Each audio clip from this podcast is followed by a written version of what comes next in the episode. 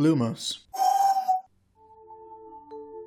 Hello, and welcome to this episode of the Harry Podcast, the show where we analyze and discuss each chapter of the Harry Potter series from a literary perspective. I'm David. And I'm Madeline, and today's episode is called Harry Podcast and Halloween. So I'm going to start us off with a brief synopsis of the chapter. So, in the aftermath of the last chapter, Hermione is not speaking to Ron and Harry. Harry then gets a surprise package, which turns out to be a top of the line Nimbus 2000 from Professor McGonagall. Malfoy is really jealous about this. Mm-hmm. Harry gets a lesson in Quidditch rules from Oliver Wood. The students then learn Wingardium Leviosa in Charms class, and Ron is me- then mean to Hermione in class, who runs off crying.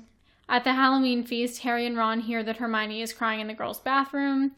Suddenly, Quirrell runs into the Great Hall to tell everyone there's a troll in the dungeon. Harry and Ron sneak out of the crowd to go warn Hermione and end up saving her from the troll. Hermione then lies to McGonagall about what happened to cover for Harry and Ron, and the three of them officially become friends at the end of this chapter. So, why don't we start off our discussion by talking about um, the first part of the chapter, sort of Harry's um, gift of the broomstick and uh, going over the rules of Quidditch with Oliver Wood. So, while we're going to talk much more about Quidditch next chapter, this is the first introduction that the reader has to the rules of the game and Harry's role in it and all that sort of thing. But aside from that, why don't we talk about um, McGonagall giving Harry the broomstick? That involved a lot of special treatment. Yeah, definitely. I think there's a lot of interesting things to look at with this gift. One is McGonagall's generosity, which is on the face of it, you know, great and very nice, and we're all happy that Harry gets to be the seeker on the team. Um, there's also um, Malfoy and Ron's jealousy, which come out in different ways because of their relationship and how much they like Harry, but they are Right. both jealous because this is a very special broom.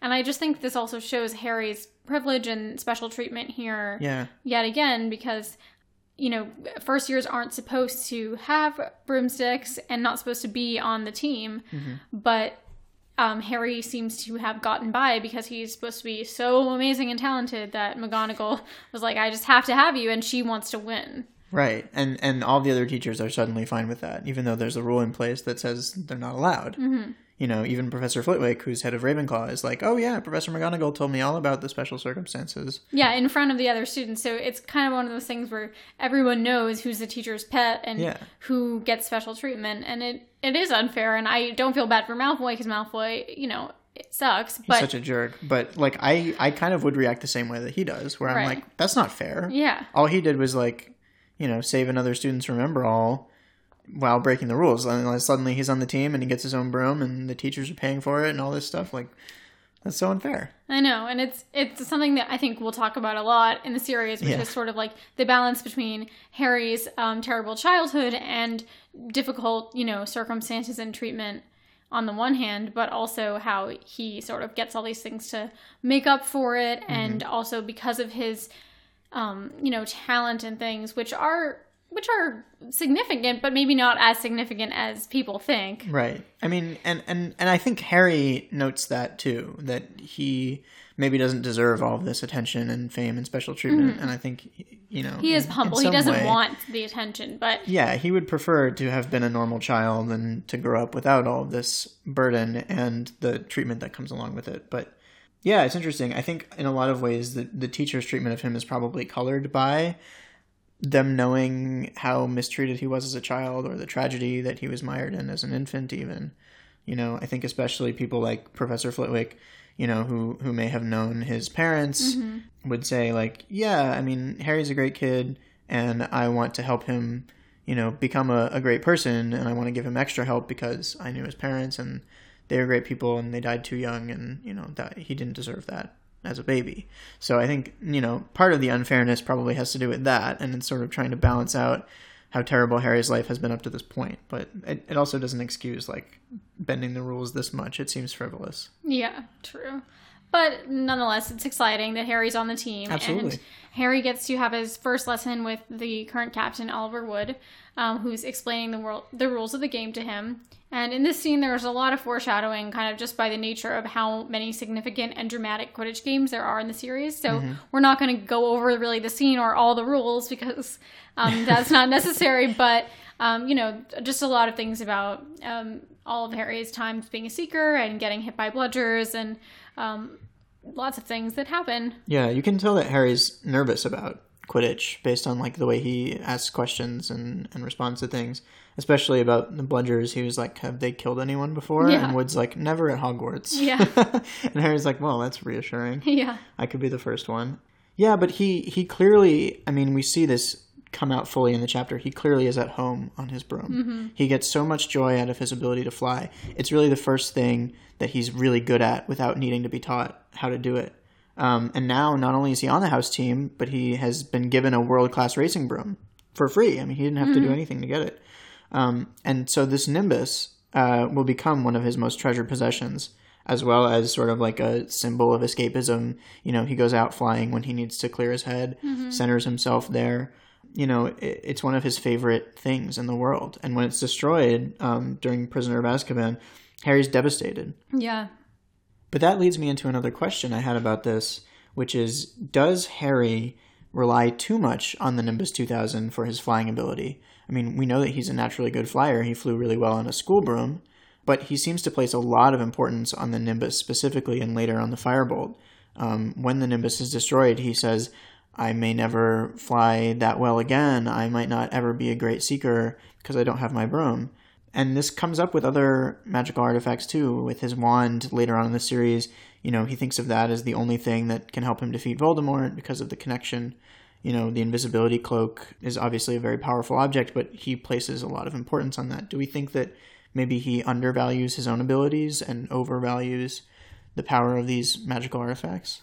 Well, there's a couple things about that. I think on the one hand, that may be true, and I think that's something that people do a lot, especially people who are talented or feel like they're they're doing well. You know, people have like lucky objects, and also sure. people have you know if like runners have shoes that they have to wear, or um, and I'm trying to think of other Pre-game examples. rituals, superstitions, that kind of rituals, but even just things like this that you use to um to like show your talent. Um, favorite guitar maybe or something like that. yeah, and people like do have attachments to them emotionally, but also maybe feel like, oh, it's this thing that's so good, and without it, I would be less good, which you know is maybe undervaluing undervaluing their own talents.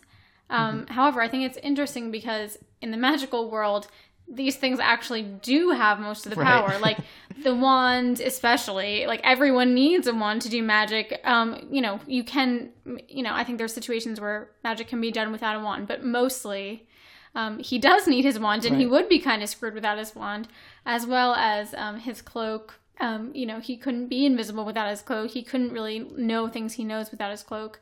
And I mean, the broom may be the thing that he undervalues himself with, but at the same time, he can't fly without a broom. Only Voldemort can do that. So Right. uh, he does kind of need these things.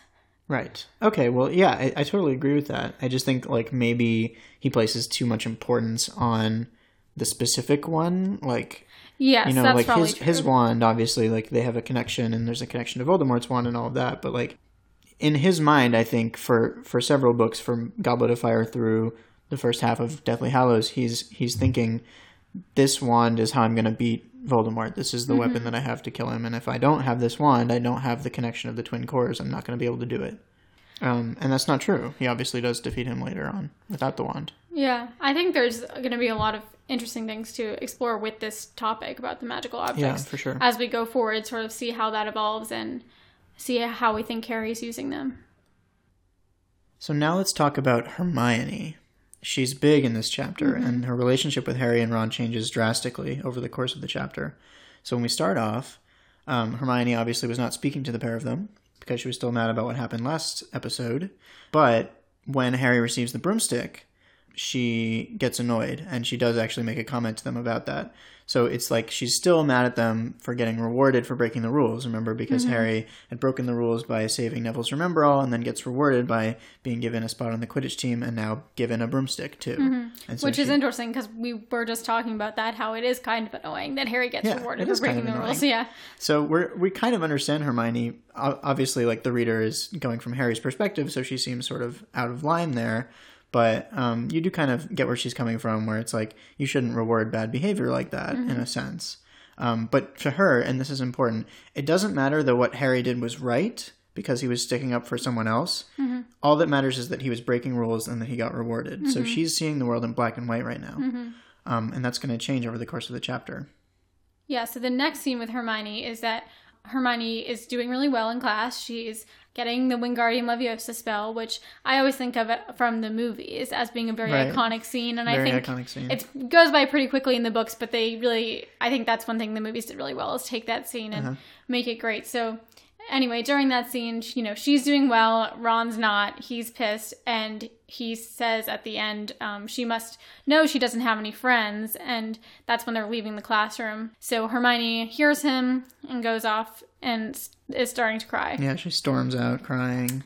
which is really hurtful, I think, because Hermione is Muggle born and she likely feels like an outsider, but has kind of learned everything she can to overcompensate for this fact. She wants to um, show that she can be really smart and be the best, even though she is um, Muggle born. Yeah, in a way, it's it's something like like I think if you remember when we were in college, like women who are in fields like computer science or engineering, you know, because it's such a male dominated field, often those those women would compensate by like being super into the thing, like computer science say, and then just like learning everything they could about it and like being way ahead of everybody else because they felt like they needed to to prove that they belonged there. I mean, I think you that's know, that what they deserve to be there. I yeah. feel like she has the same kind of thing where she's like, I need to prove that I deserve to be here, even though I don't have the heritage Mm-hmm. um, that a lot of these other wizards have. Yeah, I think that happens with a lot of, I guess, for lack of a better word, for a lot of oppressed groups in the world who are trying to sort of have to work twice as hard to get half as much kind of thing. And I think that Hermione does do this being muggle born. Um, but she often goes about things the wrong way and kind of comes off as a snobby know it all.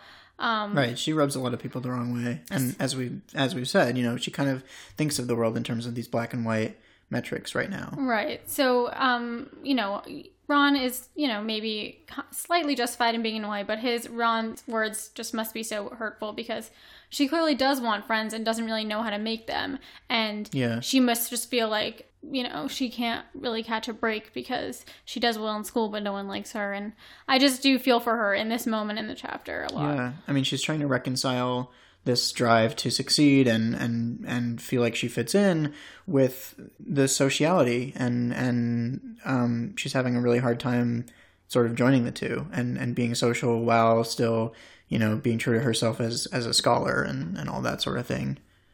So yeah, I think it, it was really hurtful for him to say, but it's also a realization moment for her because she had been sort of lying to herself for the past, I guess, couple of months because this takes place on Halloween about how she was feeling and how she was doing socially.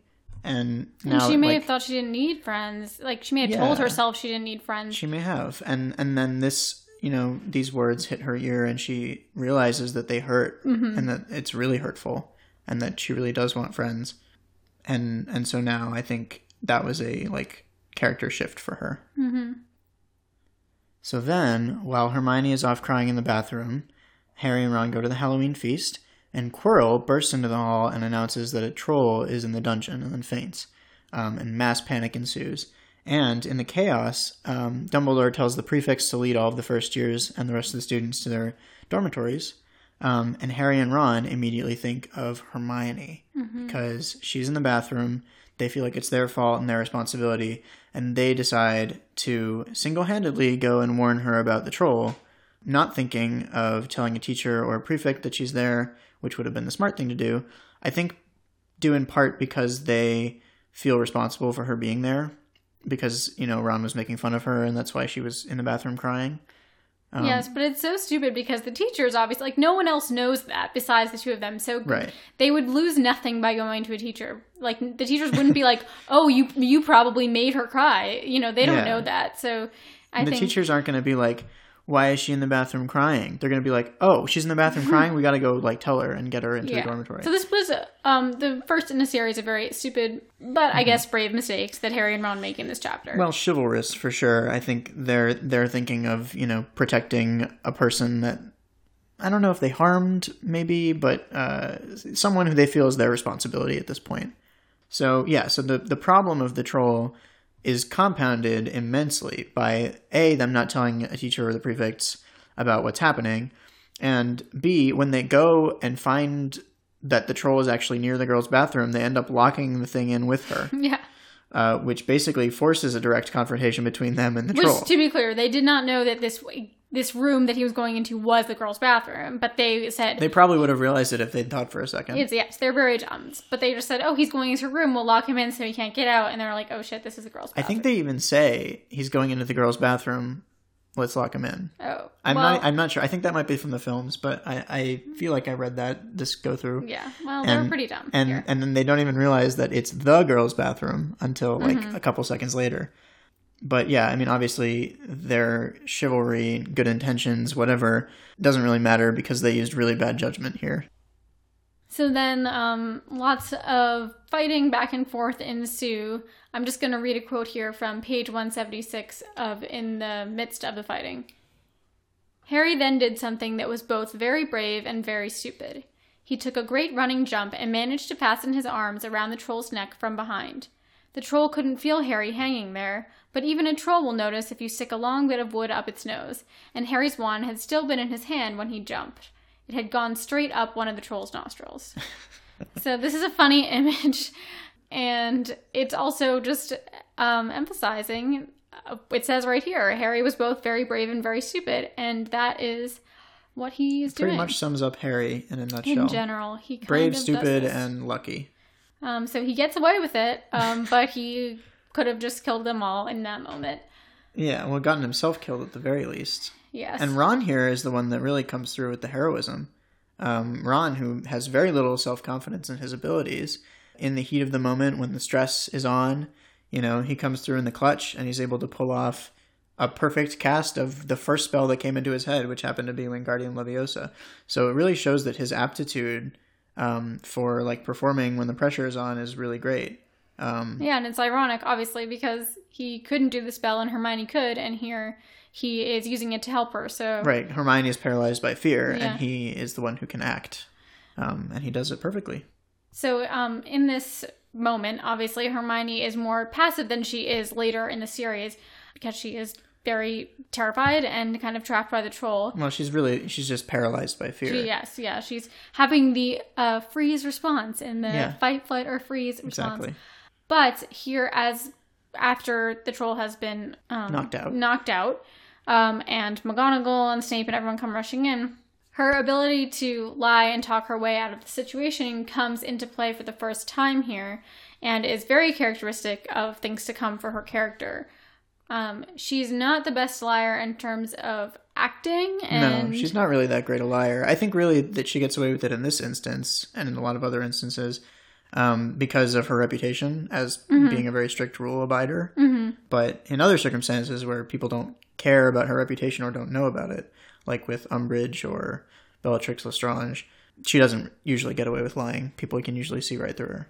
It's true. Um, so lying is not always best, but she is very good at talking her way out of things because she is very clever. So I think mm-hmm. that She's very clever. that's a good representation of Hermione's role in a lot of tough spots that they get into later on. For sure. And I think it's it's important to note that she intentionally shifts the blame off of Harry and Ron and onto herself. Mm-hmm. And this was something that she was clever about. I mean, she clearly like assessed the situation and she was like, okay, McGonagall is asking Harry and Ron to explain what happened. If I accept all of the blame, she will punish me not very harshly because I'm clearly the victim here. Mm-hmm. And hopefully will not punish them at all. And I mm-hmm. feel like they don't deserve to be punished, even though they were breaking the rules, and this is very important, because they were saving me, mm-hmm. because they were doing what was right. And so this is a big character shift for Hermione. Of course, we see here McGonagall once again rewards Harry and Ron for their rule breaking, but it doesn't bother Hermione anymore. In fact, that's the outcome that she wanted. It's it's a really big character shift because it both reinforces to Harry and Ron that Hermione has changed, um, and that she's growing as a person, and that she is willing to allow some rule breaking um, when it's necessary, when when it's the right thing to do. And they're so taken aback by her generosity and, and accepting all the blame that they immediately forget about all their past squabbles. So Harry and Ron as well show Hermione that they care and they're willing to you know, come save her and they want to help her out of this situation. Mm-hmm. So she also, you know, forgives him, forgives both of them their kind of past transgressions and they all really become friends. They both just needed to move this kind of one inch together mm-hmm. in order to become close. Right. Hermione needed to stop seeing rule breaking as being black and white. Harry and Ron needed to see that, you know, Hermione's snobby know it all attitude was sort of outside of a much stronger brand of caring and thoughtfulness, which she demonstrates here. And they also just needed to be nice themselves. In Oh, general. sure. Yeah, absolutely. But it's it's sort of like I think this chapter mostly focuses on Hermione's character changing, where they see from their perspective um, her change from being a black and white bossy know-it-all to a very caring and thoughtful individual who does allow for some rule breaking as long as it's the right thing to do. Mm-hmm. And the last and best line of the chapter is on page 179 when it says, From that moment on, Hermione Granger became their friend. There are some things you can't share without ending up liking each other, and knocking out a 12 foot mountain troll is one of them. So going back to the troll, there's actually a lot of interesting stuff to talk about with how the troll actually gets into Hogwarts. Mm-hmm. For one thing, we don't know um, when we're reading this chapter who let it in or how, and we never get an answer to how, but we will eventually get an answer to who. Harry and Ron um, spot Snape sneaking off earlier on in this chapter, and they when all the other teachers are supposed to be going to the dungeons, and they immediately suspect him of having let in the troll to create a diversion so that he could go to the third floor corridor and try to get past the dog. Um, then later on in the chapter, he shows up again with an injured leg, and their suspicions seem confirmed because they assume that his leg was injured by the dog when he was trying to get past it. Um, but this creates a bunch of questions. First of all, um, how would someone sneak a troll into Hogwarts? It's a pretty obvious and huge creature, and uh, obviously this is the first time that we're seeing Hogwarts' defenses be breached. But this will happen many, many more times in the series. So, what do you think? How would troll get in? I don't know. That's a good question. I did not think about that. Do you think that Quirrell maybe like put a spell on the troll and like charmed it and then let it inside and then took the charm off and let it just rampage around? Well, just to me, the size is kind of where I get stuck because how could that go unnoticed? I mean, unless there's, you know, there's so many secret passageways and things in Hogwarts, so maybe there was some sort of back way that if he like hypnotized the troll to like walk quietly inside, that could have happened. Yeah, I guess that's a good that's a good answer. And we will eventually learn that it was in fact Quirrell who let the troll in. Right. And he says that he has a gift with trolls. And we can assume that this was fairly common knowledge that he had a gift with trolls because the um, defense that he used against the philosopher, like to, to protect the philosopher's stone, was that he just had had a troll there. So it you, we could presume that most of the staff, or at least the core staff, Dumbledore, Snape, McGonagall, etc., would know that he had a gift with trolls. So his behavior in this chapter, where he runs into the Great Hall screaming about a troll being in the dungeons and then promptly faints on the floor in front of everyone, should raise some red flags, mm-hmm. especially for Dumbledore. And Snape, we can tell, is immediately suspicious of Quirrell, which is why he goes off to the third floor instead of to the dungeons. When Harry and Ron think that he's just trying to create a diversion, he's in fact going to protect the stone because he knows Quirrell was trying to create a diversion. Mm-hmm. Um, and then he gets his leg injured. Could be the dog, could have been Quirrell. I would say it's more likely to be Quirrell. There's a scene that takes place in Deathly Hallows um, when we're in Snape's memories toward the end of the book. Most of the scene is Snape raving about how Harry is just like his father and he hates him and he's so arrogant and everybody loves him for no reason. But at the end of the section, um, Dumbledore uh, mentions to Snape, uh, keep an eye on Quirrell for me. Um, and I think it's likely that this scene happened after this chapter because Dumbledore would have seen like Quirrell's odd behavior coupled with the fact that the troll was nowhere near where he said it would be, and Snape's like heading him off. Clearly, there's like a pattern of behavior here where Quirrell's not right. Something's not right about Quirrell, Or it could have been before this or it could have been before this so that sure. could be part of the reason why Snape was cued to sort of go off and Right, things that's out. actually an interesting point. Um, because that would make sense too. If Snape was on the lookout for anything suspicious about Quirrell, and Dumbledore had sort of designated him to be the point person Mm-hmm. for interfering with Quirrell's plans, that would make a lot of sense for him to like be the guy that's heading him off there instead of McGonagall or someone else. I don't know if this is the time to be going into this, but I guess now I'm just trying to picture this um, interaction between Snape and potentially Quirrell in this chapter, sort of in the third floor corridor, what kind of would be the result of that, and what would Snape think or know? And do you know what I mean? Like, how would that? Yeah. Well, hmm. I think it's. I don't think they would have had a face to face encounter. So probably Quirrell didn't injure his leg, is what I'm thinking. Maybe, yeah. That actually would probably make more sense if it was the dog. Because and the- otherwise, he would know too much. He would suspect. Yeah, because then later on in the book, like in the Forbidden Forest, Harry sees them like arguing, and Snape's like, "I know what you're up to," and Quirrell's like, "I don't know what you're talking about." And like clearly, if they had had a face to face confrontation already, this would be a moot point. Yeah. So I think maybe either Quirrell was like hooded or disguised or like disillusionment charmed or something, like invisible.